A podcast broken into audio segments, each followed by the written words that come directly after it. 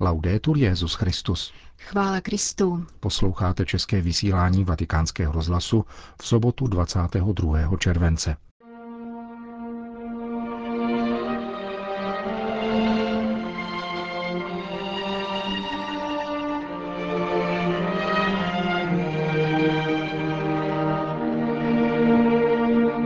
Přirozené přátelství. Tak nazval jezuitský misionář v Indonésii své pojednání o soužití muslimů a křesťanů v této nejlidnatější muslimské zemi světa. Uslyšíte je po krátkých zprávách naší rozhlasové stanice. Hezký poslech přejí Jana Gruberová a Milan Gláze.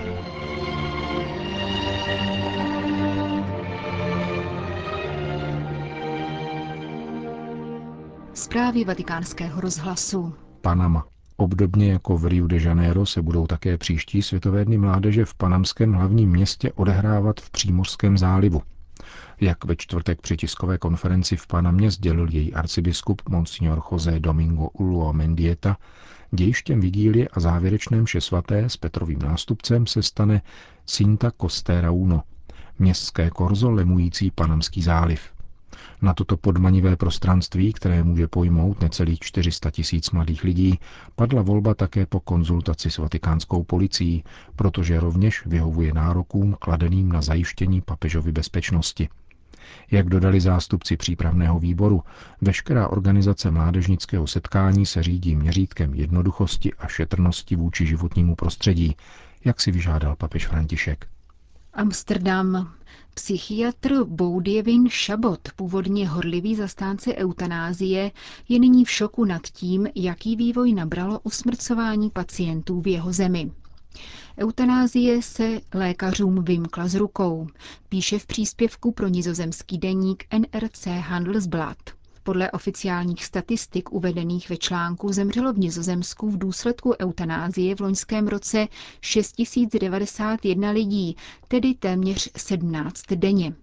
Prudce však stoupá počet úmyslných úmrtí u psychiatricky nemocných a dementních pacientů. V loni už jich bylo více než 200. Schabot kritizuje porušování právně závazných norem eutanázie a její zneužití právě u zmíněné kategorie nemocných, kteří se nemohou ke svému osudu kvalifikovaně vyslovit.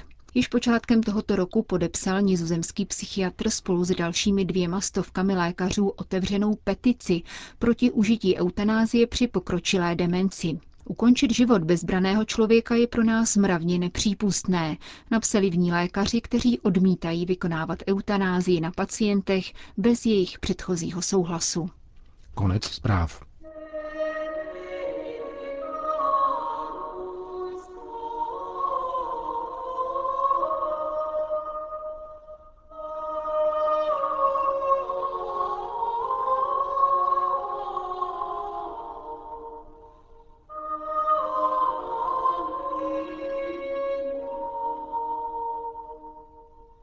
Navzdory tomu, že se v Indonésii pravidelně vyskytují napjaté situace v křesťansko-muslimských vztazích, dialog obou těchto skupin v nejlidnatější tradičně islámské zemi urazil v posledních desetiletích gigantické kroky.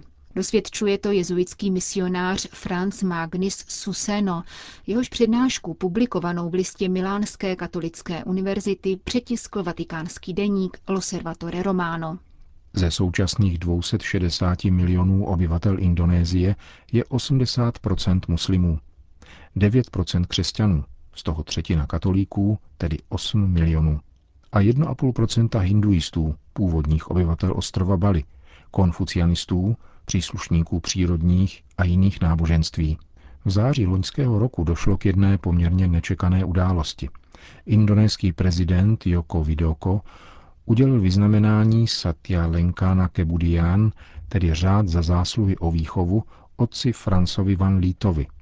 Kdo však byl tento jezuitský kněz, který se narodil roku 1863 v Holandsku? Frans van Lith založil v roce 1903 vysokou pedagogickou školu v Muntilánu na střední Jávě. Neměl v úmyslu nikoho obracet, nýbrž nabídnout svým studentům formaci, díky které by v budoucnosti byly oporou nové, nezávislé Indonésie. Někteří ze studentů pocházeli z javánských královských rodin. Z Muntilanu vyšli nejenom učitelé, níbrž také intelektuálové, ze kterých se později stali vůdčí národní osobnosti.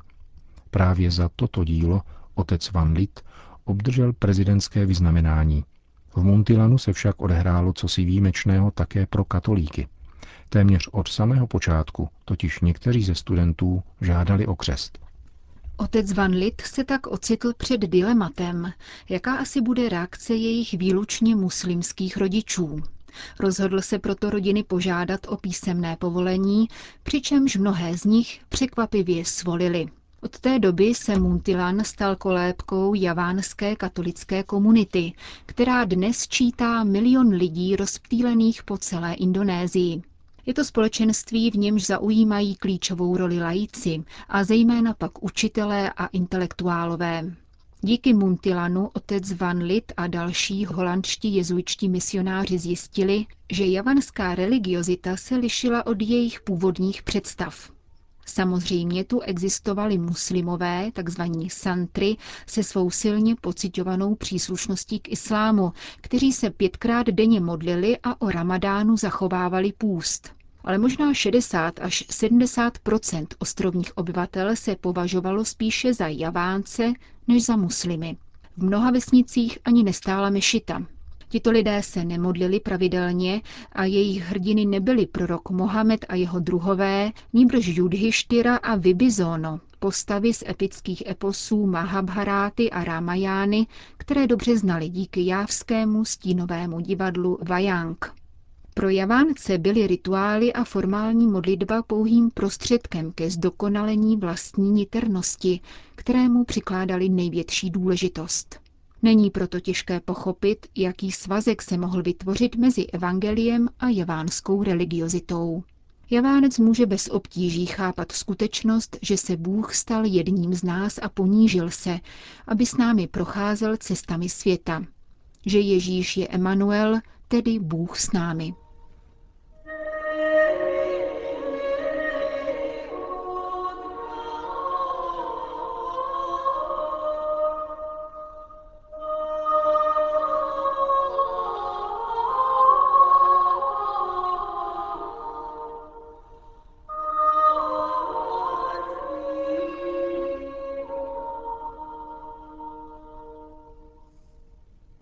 Typická vůně katolické zbožnosti se dobře přizpůsobuje indonéské religiozitě vnitřního citu. Základním prvkem křesťanského učení, který souzní s javánským vnímáním, je přikázání lásky. Slýchal jsem některé muslimy vyslovit, že tajnou zbraní křesťanů je jejich první přikázání bezpodmínečné lásky. Evangelium je však přitažlivé nejenom tam, kde vstupuje do souladu s jávskou religiozitou, níbrž také svým voláním po konverzi, tedy tím, že následování Krista vyžaduje změnu starých návyků. Indonéská církev naopak musí zahájit mnohem obtížnější poznávací proces. Měla by se učit poznávat pravé muslimy. Při objevování jávského islámu, ve kterém mladá církev pokračovala, totiž tito praví muslimové zůstávali stranou. Jsou to takzvaní santry, tedy Indonézané, jejichž totožnost je určována pevnou příslušností k islámu. V křesťansko-muslimských vztazích odjakživa existovaly hluboké předsudky a podezírání. Sdílíme velmi složité dějiny, které se staly součástí naší kolektivní identity. Tyto dějiny poznamenaly křížové výpravy, západní kolonialismus, turecké a arabské útoky na Evropu. Katolíci se politicky zařadili po boku tzv. Nacionalistů, tedy oné většiny Indonézanů, kteří si nepřáli vměšování islámu do politiky. Avšak během 70. let 20. století došlo ke změně. Mnohými katolíky otřásalo trvalé porušování lidských práv. Uvědomili si, že vztah k islámu, podobající se přetahování lana, by pro budoucnost nebyl příhodnou strategií. Nabyli přesvědčení, že křesťané v dlouhodobé perspektivě mají k muslimům rozvíjet vztahy založené na důvěře. Především díky nevládním sdružením a opozičním protivládním skupinám se tak z tohoto bodu začala odvíjet síť vztahů mezi indonéskými křesťany a muslimy, zejména pak mladými, které pojily tytéž politické, společenské a kulturní ideály. Na tomto velmi vlivném procesu se stále více podílely muslimské osobnosti neomezeného pluralistického vidění jako Abdurrahman Wahid, pozdější čtvrtý prezident Indonésie, který při vstupu na národní scénu prosadil zcela novou otevřenost a úsilí o náboženskou svobodu za pevného ukotvení v javánském islámu. Wahid si vzal za svou také podporu náboženských menšin. Dále zde byl teolog Nurcholish Madjid, který v roce 1970 zahájil debatu o nutné modernizaci islámu, čím si až do samého konce vysloužil nenávist nejvyšších náboženských představitelů. Nurcholish prohlašoval, že muslimem je každý, kdo se odevzdal absolutnu, neboť slovo islám značí odevzdanost. Podle jeho názoru tudíž do ráje mohli jít nejenom následovníci náboženství knihy, muslimové, židé, křesťané a zoroastrovci, nýbrž také hinduisté a buddhisté. Tyto okolnosti nám otevřely oči. Zjistili jsme tak, že neexistuje monolitní islám. Také tradiční muslimské organizace v zemi totiž hájily státní filozofii nazývanou Pankastila, podle níž Indonésie patří Indonézanům nehledě na jejich náboženskou příslušnost. Naučili jsme se proto, že lze být přáteli pravých muslimů. Od 90. let je běžné, že katoličtí a protestančtí ministři navštěvují islámské internátní školy a že na nich nějaký čas pobývají katoličtí bohoslovci, včetně jezuitů. Všichni katoličtí biskupové dnes osobně znají islámské náboženské představitele a mnozí faráři navázali vztahy s místními muslimskými předáky, ačkoliv na hlubší rovině zbývá ještě hodně práce. Je navýsost překvapivé, že tyto vztahy neprošly krizí během více než tříleté brutální občanské války ve východní Indonésii v letech 1999 až 2002. Pokud si položíme otázku, co může křesťany a muslimy spojovat, odpověď je dvojí. Za prvé se indonéští muslimové, včetně těch nejméně ústupných, shodují v tom, že islám je tolerantní a nemá nic proti křesťanům, jak mi jednou řekl Habib Rizik Shihab, vůdce integralistické fronty islámské obrany. Vyhraňují se však vůči proselitismu. Je zde však ještě něco navíc. Jako křesťané i muslimové vycházíme z kořenů základních lidských hodnot, které jsou ukotveny v indonéském kulturním prostoru. Patří k nim pozitivní pohled na druhého člověka, pomoc potřebným, poctivost, hluboké vědomí skutečnosti, že v našich srdcích není místo pro závist, nenávist a podezřívání a konečně odmítání nespravedlivého jednání. Indonézané všech náboženských vyznání, s výjimkou přesvědčených fundamentalistů, zároveň vnímají, že je spojuje příslušnost k indonéskému národu.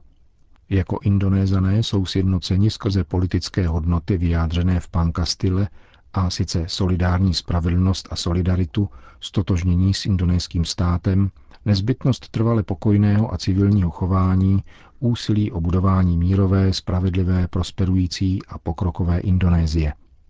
Na základě těchto hodnot vedeme s ostatními Indonézany dialog o zlepšení vzájemných vztahů, řešení problémů, podpoře mírového soužití a překonávání konfliktů. Mluvíme ale také o vymýcení chudoby, diskriminace a korupce. Všechny bez rozdílu pak znepokojuje ohrožení drogami, pornografií a konzumismem, podněcovaném sdělovacími prostředky. Vysvětluje otec Franz Magnis Suseno, jezuitský misionář německého původu, emeritní profesor Driakara School of Philosophy v Jakartě, který v listopadu loňského roku obdržel cenu Matea Ricciho Milánské katolické univerzity nejsvětějšího srdce.